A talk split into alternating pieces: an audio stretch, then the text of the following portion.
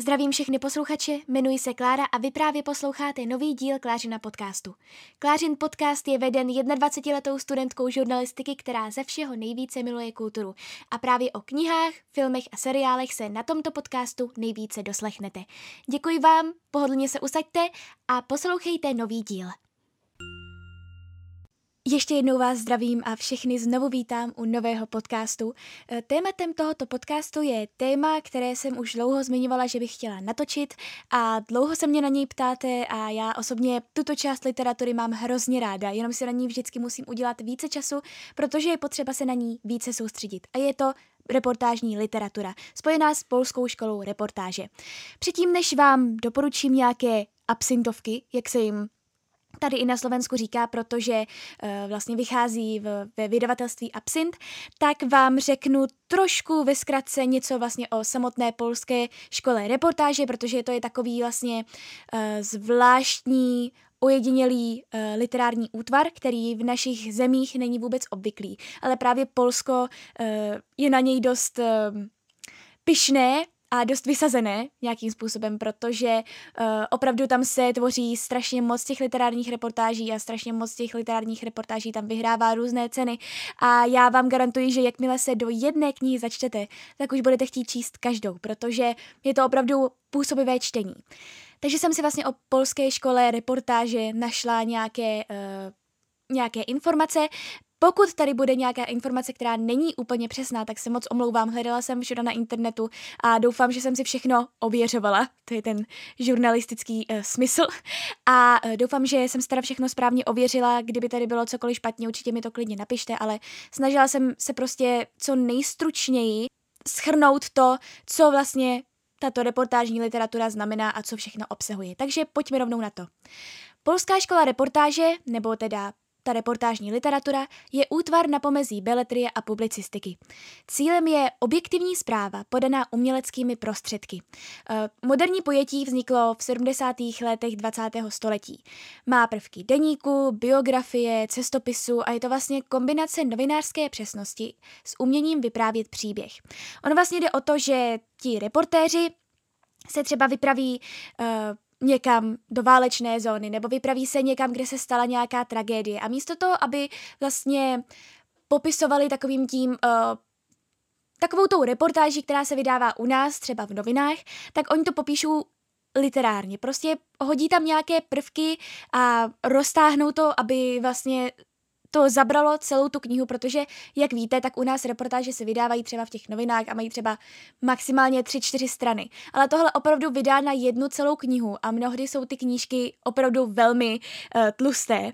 Takže je to vlastně ten reportér opravdu uh, tam popisuje místo toho, aby popisoval, co všechno se tam stalo a aby popisoval, kolik tam třeba zemřelo lidí nebo to tam samozřejmě říká, ale spíše tam jde o ten vlastně osobní prožitek, jde tam o to, co sám ten reportér vidí, jde tam o to, co sám ten reportér slyší od těch lidí, které si tam vyslechne, takže jde spíše o osobní zpovědi, než o to, aby popisoval, jak se to stalo, co to zapříčinilo a tak dále. Jak říkám, to tam zmíněné je taky, ale je to spíš upozaděné a my se tak dozvídáme, jak na danou tragédii nebo jak na mm, daný boj který tam třeba probíhá ještě v té zemi, reagují samotní ti lidé. Uh, Našla jsem si, že existují v reportážní literatuře dva výrazné proudy. Jednak pokus nacházet a popisovat specificky polské a zároveň středoevropské problémy spojené s postkomunistickou transformací a jednak snaha neomezovat se jen na vlastní zemi a podávat informace i o státech, kde stále zuří boj o moc.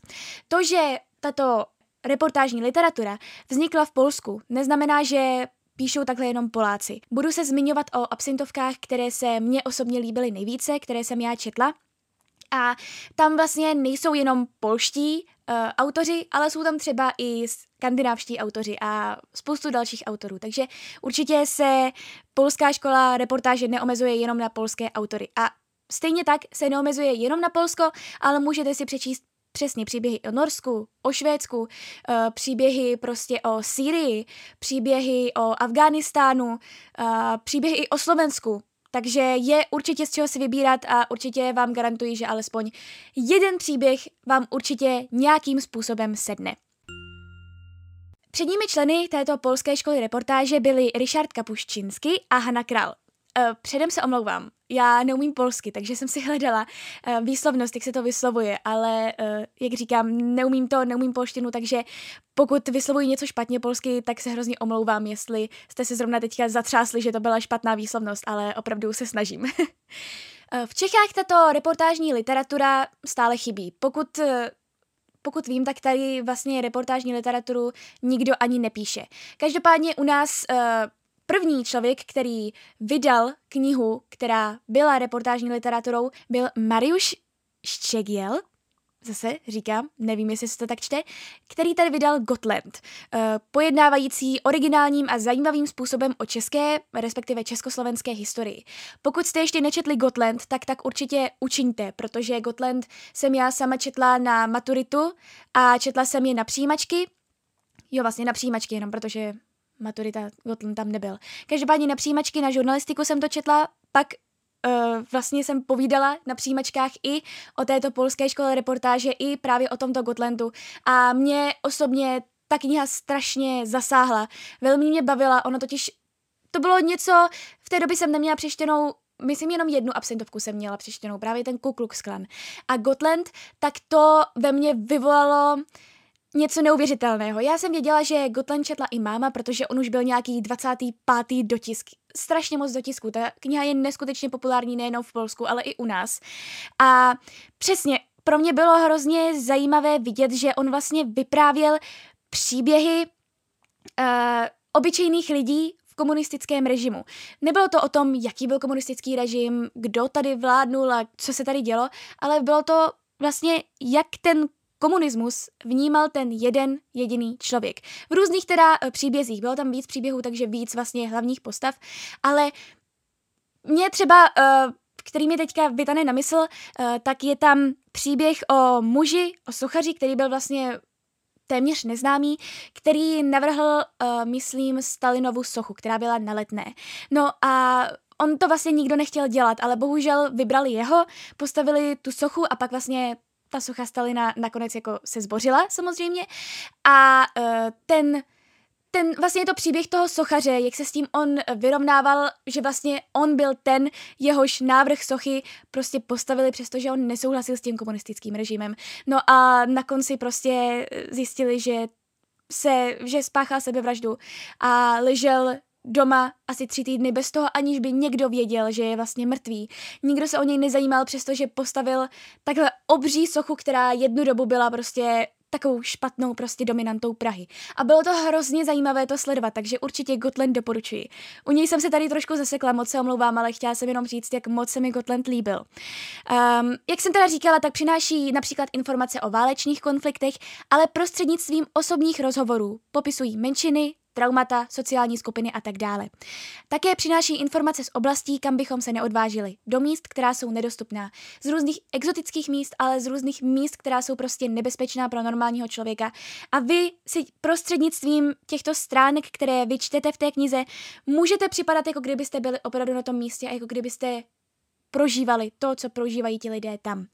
E, společně s Polskou školou reportáže je spojený i Varšavský institut reportáže, kde studují právě budoucí reportéři, kde, kam se dostane vždycky strašně málo novinářů a studují tam, jak přesně e, vystavit ten příběh, jak přesně vlastně popisovat tu atmosféru, aby prostě to spadalo do tohoto žánru, aby to bylo tak dobré jako všechny ostatní vlastně literární reportáže.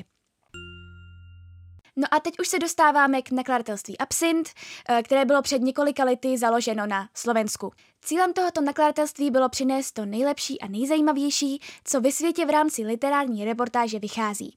Vlajkovou lodí tohoto nakladatelství uh, je edice Prikliatí reportéry.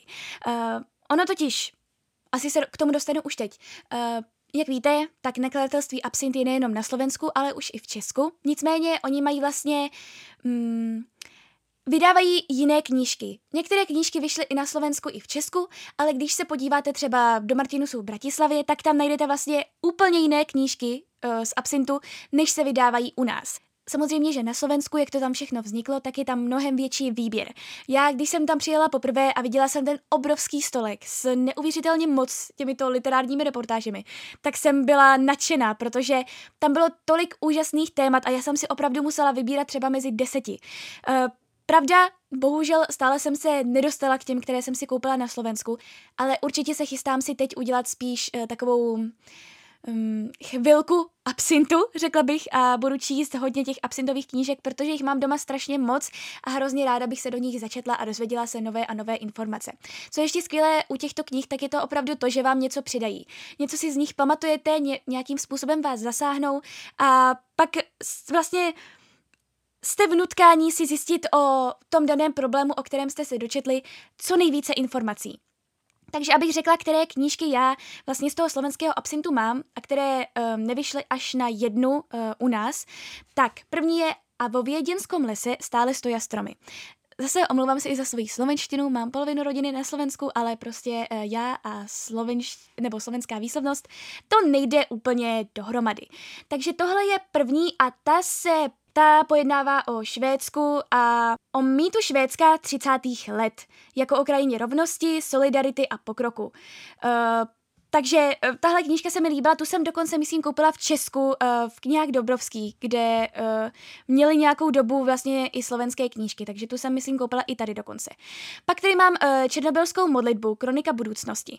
Tahle ta knížka, to je jediná, která vyšla i u nás. Uh, pravda, abych řekla, nevyšla u Absintu, vyšla, teď už nevím u jakého vydavatelství, ale určitě i u nás prostě modlitba za Černobyl.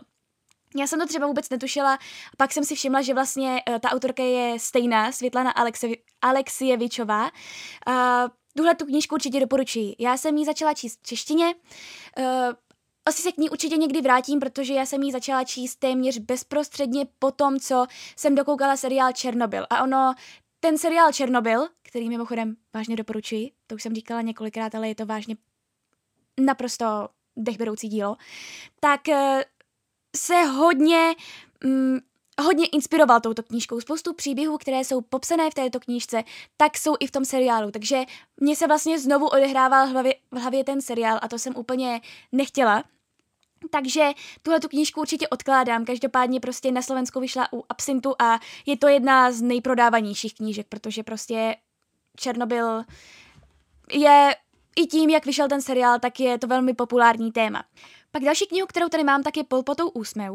A tahle ta kniha uh, je o, jak, jste, jak asi víte z názvu, tak je o Polpotovi a o Kambodži a o tom, jak tam vlastně on vládnul. A já jsem, my jsme se totiž o Polpotovi učili eh, na mezinárodních vztazích. Já jsem měla na střední uh, skvělý seminář mezinárodní vztahy a učili jsme se tam vlastně o všem, co se stalo od vlastně po druhé světové válce. Prostě je studená válka, všechno to, tohle jsme se učili, včetně právě Polpota a to, co udělal v Kambodži, že vlastně v podstatě uh, celkou rozvinutou zemi prostě změnil téměř úplně zpátky na středověk. No prostě neuvěřitelné věci. Takže mě tohleto téma osobně taky hrozně zajímá. A není to úplně něco, o čem byste se dozvídali nebo dočítali každý den. No a poslední, kterou tady mám, tak je tady Všetci mocní Kremla. Tak to je samozřejmě o Rusku. A myslím si, že i tohleto bude velmi zajímavé téma, takže jsem to tam nemohla nechat.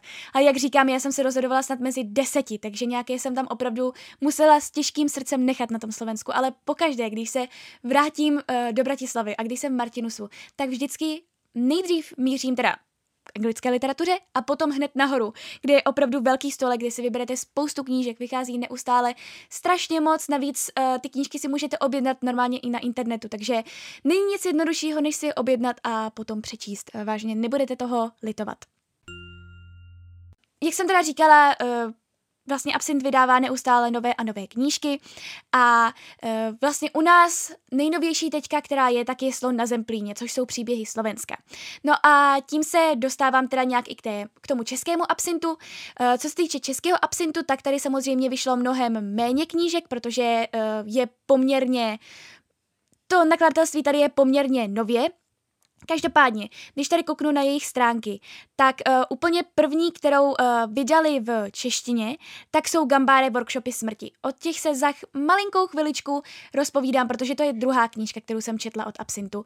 Pak tady máme právě ten slov na Zemplíně, příběhy Slovenska, uh, jeden z nás, uh, což je příběh o Norsku, potom Laserový muž, což je příběh o Švédsku, pokud se nemýlím, a tak dále, a tak dále. Já se budu o mnoha opravdu rozpovídávat. A První knihu, kterou, o které tady začnu povídat, a kterou jsem četla jako první a která ve mně stále rezonuje asi nejvíce a doporučovala bych ji všem, kteří chtějí začít s touto reportážní literaturou, tak je Ku Klux Klan Tady bydlí láska. Vždycky přečtu kousek anotace a pak se k ní nějakým způsobem trochu rozpovídám. Co je vlastně Ku Klux Klan a jak je vůbec možné, že myšlenky nepatřící do 21. století jsou ještě stále živé a v rozkvětu? Děsivé obrazy hořících pochodní a bílých hábitů totiž nepocházejí ze středověku, jsou poselstvím dneška. Odpověď hledá polská reportérka Katarzina Surmiak Domaňská přímo na sjezdu Ku Klux Klanu ve státě Arkansas, kde tuhle extremistickou organizaci proskoumala zblízka. Protože právě tady se tahle bílá organizace před 150 lety zrodila.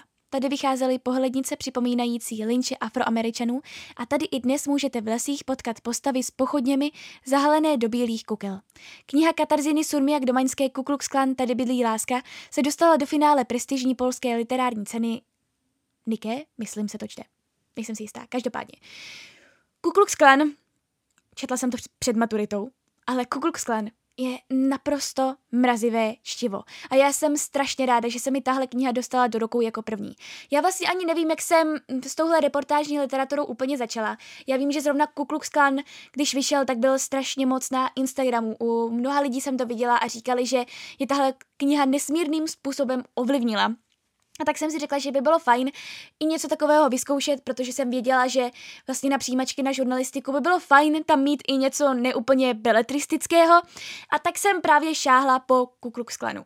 A nemohla jsem mít lepší ruku, protože to bylo opravdu strašně mm, šokující poznání, že vlastně nějaká taková organizace i v dnešním světě existuje. Opravdu ta reportérka tam popisuje, jak vlastně ti lidé v tom vyrůstají od malá, jak vlastně malým dětem se tam pouští různé propagandistické uh, pořady, kde vystupuje prostě malý klučina, který říká, co všechno je špatné a jak jsou lidé jiné pleti špatní a jak prostě je to neuvěřitelné. Opravdu ta reportérka tam byla, všechno to popisuje, mluvila s těmi lidmi, kteří říkali, že je to vlastně všechno naprosto v pořádku a že vlastně oni nejsou nějak jako zvláštní, oni nejsou nějak zlí, ale prostě nemělo by se to míchat a vlastně mluví o tom, jako kdyby to bylo přesně úplně v pohodě a jako kdyby všichni ostatní lidi na planetě vůbec nevěděli, jak se má správně žít a vlastně oni říkala, že když se vlastně podívala na ty lidi, tak vlastně vypadali nějakým způsobem normálně, ale prostě ty myšlenky, co měli,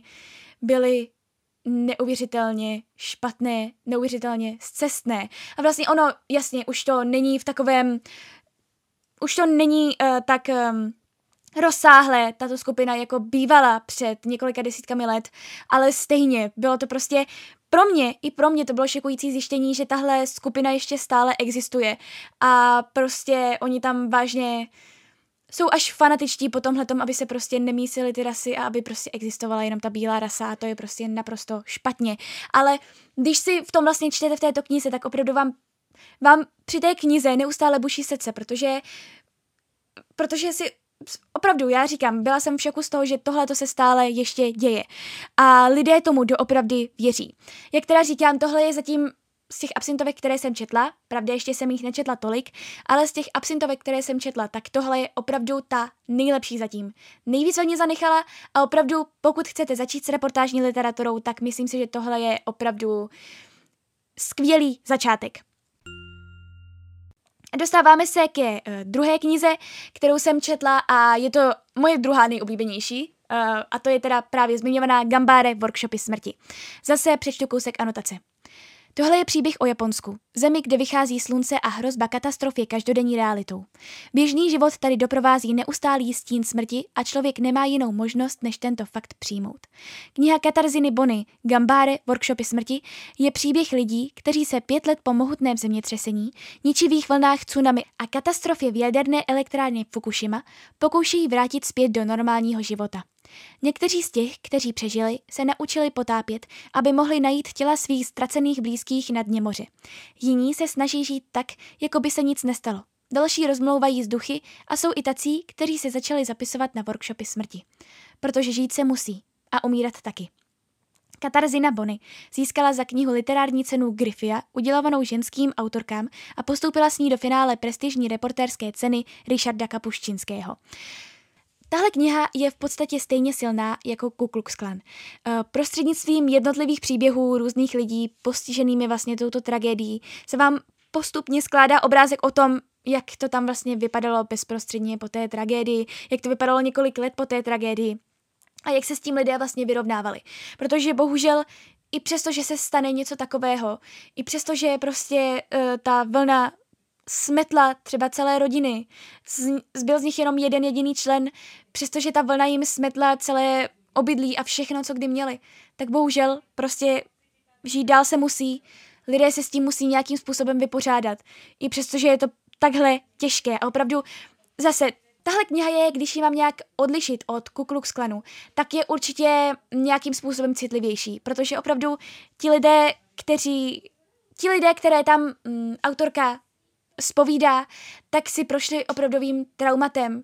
A ztratili prostě milované členy rodiny a hledali je, dokud nestratili tu poslední naději a z minuty na minutu, ze sekundy na sekundu prostě neměli vůbec nic. A bylo to hrozně bolestivé, či zároveň hrozně zajímavé, protože se tam opravdu popisovalo, co se tam vlastně, jak ti lidé jsou schopní žít po takovéto tragédii a popisovalo se tam ale hlavně i to, uh, jak se vlastně stala tato tragédie, uh, co to zapříčinilo, takže určitě se tam nerozvíte jenom o těch příbězích lidí, ale i o tom, co vlastně celkově tato tsunami a tuto vlastně jadernou havárii ve Fukushimě způsobilo a je to opravdu velmi silné čtivo, stejně jako Ku Klux Klan.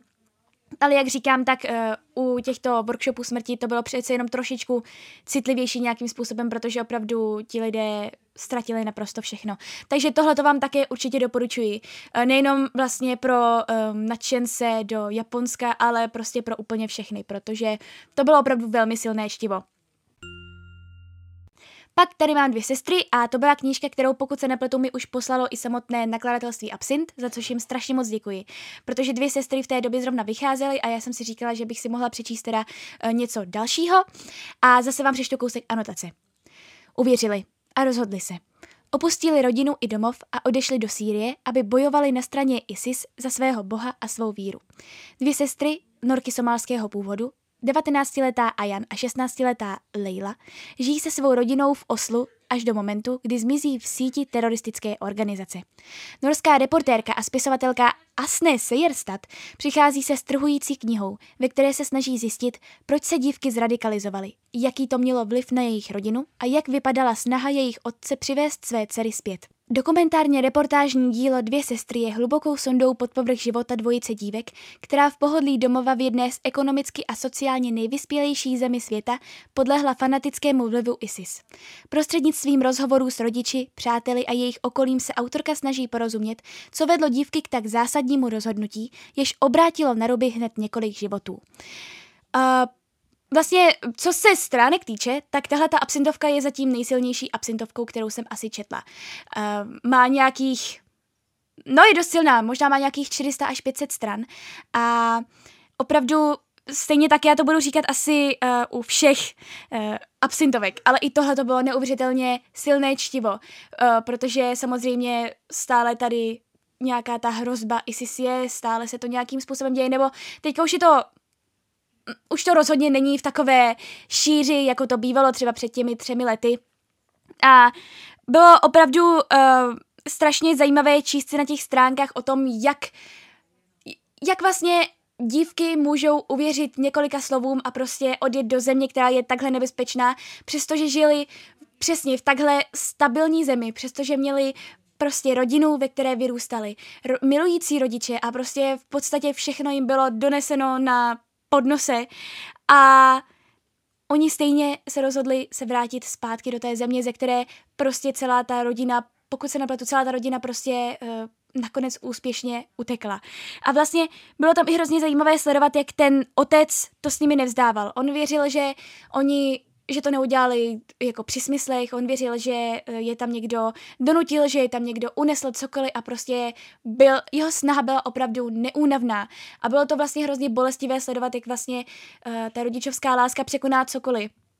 I to, že vlastně ty jejich dcery se na ně bohužel vlastně tímto způsobem, když to řeknu jako špatně, tak vlastně vykašlali a jeli, jeli prostě do Sýrie, kam, kde chtěli prostě bojovat na bohužel té špatné straně. Ale vlastně, když už se s nimi všichni, naprosto všichni vzdali, tak ten jediný otec tam vždycky zůstával a vždycky je chtěl odtamtud dostat.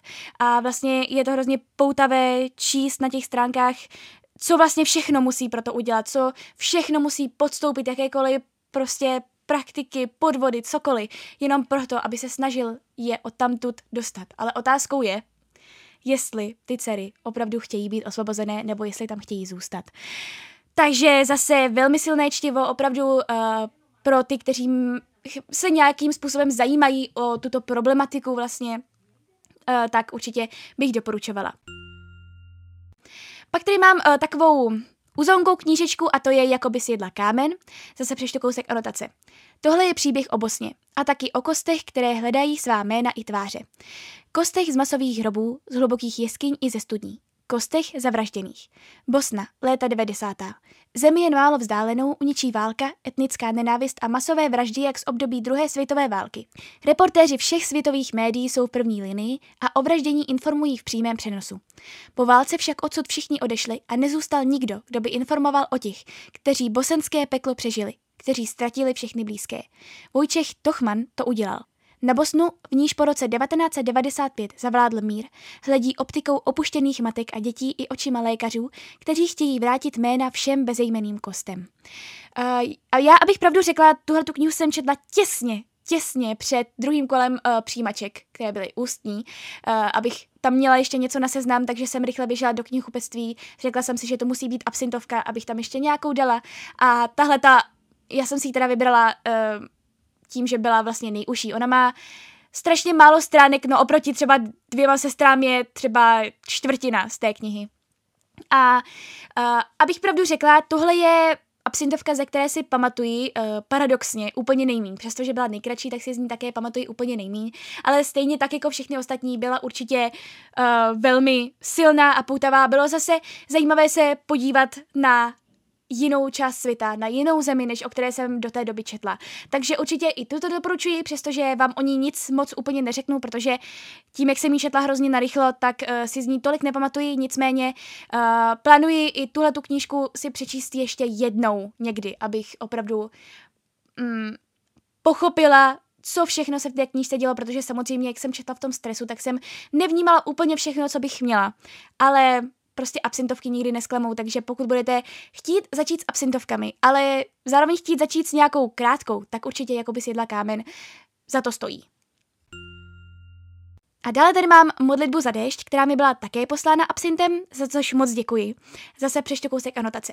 Afghánistán. Země, která byla domovem teroristy Usámy bin Ládina, horký hrnec, ve kterém se vaří velké dějiny. Invaze Sovětů, americká válka s terorismem, revoluce, kontrarevoluce, nekonečné a nepochopitelné konflikty. Nejsou to však jenom obrazy malované krví. Jsou to i běžné životy běžných lidí. Jedny z nejsložitějších na světě. Svého času plnil Afghánistán stránky všech světových deníků. Palcové titulky doprovázela fotografie teroristy Usámy bin Ládina. Co však o této zemi opravdu víme? Modlitba za déšť je výsledkem jedenácti cest Vojčecha Jagielského do Afghánistánu, které podnikal od jara roku 1992 do podzimu roku 2001. Je to kronika vzestupu i pádu afgánských režimů, bratrovražedných válek, sbírka portrétů bojovníků. Především je to příběh o nekompromisním hledání absolutna, o hledání, které je vražedné, ale současně umožňuje člověku uchovat si svobodu i věrnost základním lidským hodnotám. Jedinečný jagilského styl v sobě spojuje to nejlepší z reportáže, poezie i prózy a činí tak z jeho díla skutečný literární klenot. Na tuhle knížku velký pozor. Protože zatímco u těch ostatních knih samozřejmě, že by bylo fajn, kdybyste věděli alespoň ten největší základ, ten nejzákladnější základ, tak u této knihy přece jenom je potřeba vědět aspoň trošičku tu uh, terminologii a ty různé uh, vlastně funkce, které tam různí lidé zastávají, jako ajátoláhové a tak dále. Prostě uh, tahle kniha byla určitě asi nejtěžší na pochopení a celkově na uchopení. Já jsem dokonce byla, protože v knihovně Václava Havla, nevím, jestli se stále pořádají, ale určitě se uh, často pořádali vlastně um, večery s literárními reportéry a já jsem právě na uh, tomto večeru, kde se probírala modlitba za byla, bylo to nesmírně zajímavé, byl tam vlastně i sám autor, který o této knížce povídal. A určitě pokud se tyto akce budou ještě konat, tak vám ji doporučuji, protože tam tu knížku rozeberou, lidé se různě ptají a je to opravdu nesmírně zajímavé. Každopádně, jak teda říkám, byla potřeba tam znát alespoň nějakou tu terminologii, alespoň trochu té historie, protože uh, on opravdu je to napsané zase skvěle, ale bohužel na to uchopení to není tak jednoduché, jako třeba právě ty ostatní absintovky, které jsem četla. Takže určitě, pokud vás zajímá tématika Afghánistánu, jděte do toho, ale myslím si, že to není úplně dobrá volba jako první absintovka, se kterou byste měli začít. No a to už je bohužel, co se knížek, co jsem od Absintu četla, zatím vše. Každopádně mám tady tři knížky, které na mě čekají, na které se hrozně těším, kromě ještě teda těch slovenských. A čeká na mě teda Laserový muž, což je příběh o Švédsku, jeden z nás, což je příběh o Norsku a již zmiňovaný Slon na Zemplíni, což jsou příběhy Slovenska. Takže hrozně moc se těším, jednak prostě mě zajímají příběhy o Slovensku, protože, jak jsem říkala, mám tam polovinu rodiny, a jednak mě zajímají i příběhy o Skandinávii, protože si myslím, že tyto země, ač vypadají strašně mírumilovně, tak i oni přece jenom nějakou tu špatnou historii měli. A Prostě žádná země samozřejmě není dokonalá, takže strašně moc se na ně všechny těším. Já moc doufám, že jsem vás tímto podcastem nějak alespoň nalákala na tu reportážní literaturu, protože opravdu vám garantuji, pokud se chcete něco dozvědět o světě, pokud vás baví reportáže, ale pokud se chcete dočíst nejenom o tom, jak konflikt vznikl a jak probíhal, ale také o tom, jak vlastně to vnímali samotní ti lidé, jak eh, se s tím ti lidé vyrovnávali a opravdu ty osobní zpovědi, tak vám rozhodně doporučuji reportážní literaturu. Neuděláte žádnou chybu, pokud si jakoukoliv přečtete. Určitě dají se všechny sehnat na internetu, což je skvělé. Máte obrovský výběr na Slovensku, máte výběr i tady v Česku, takže nic vám nebrání v tom si nějakou tu reportážní literaturu přečíst. Samozřejmě já neříkám, že je to úplně oddechové čtivo, musíte se na něj soustředit, asi to není úplně, že si přečtete pár stránek bez toho, aniž byste moc vnímali, samozřejmě, že tak to není. Ale garantuji vám, že po té knize se budete cítit naprosto Budete se cítit prostě obohacení, budete mít nutkání se o problematice té dané země rozvědět více a více, hledat si více informací a to vám samozřejmě pomůže i v tom všeobecném rozhledu. Takže pokud třeba i potřebujete nějaké knihy na přijímačky, pokud potřebujete se dozvědět něco o dané zemi, tak si myslím, že absintovky jsou tou správnou volbou. A já jsem hrozně ráda, že u nás i na Slovensku vychází, protože opravdu o reportážní literaturu bych se nechtěla v žádném případě uh, připravit, protože to kloubí prostě vlastně tu novinařinu a kloubí to zároveň vlastně i to vyprávění vlastně literární, což je naprosto skvělé kombo, které mě osobně velmi vyhovuje. Takže určitě do absintovek jděte, dejte mi vědět, jaké jste si třeba vybrali, jakou jste četli a co jste na tu knihu říkali. Nebo pokud už třeba jste stejně jako já ponoření v této reportážní literatuře, určitě mi dejte vědět, co pro vás tato literatura znamená. Takže moc děkuji, moc děkuji i vlastně nakladatelství Absint, které mi ty knížky poslalo, ty knížky, které jsem zmiňovala a Děkuji, že jste si poslechli tento podcast a uslyšíme se u dalšího podcastu. Mějte se!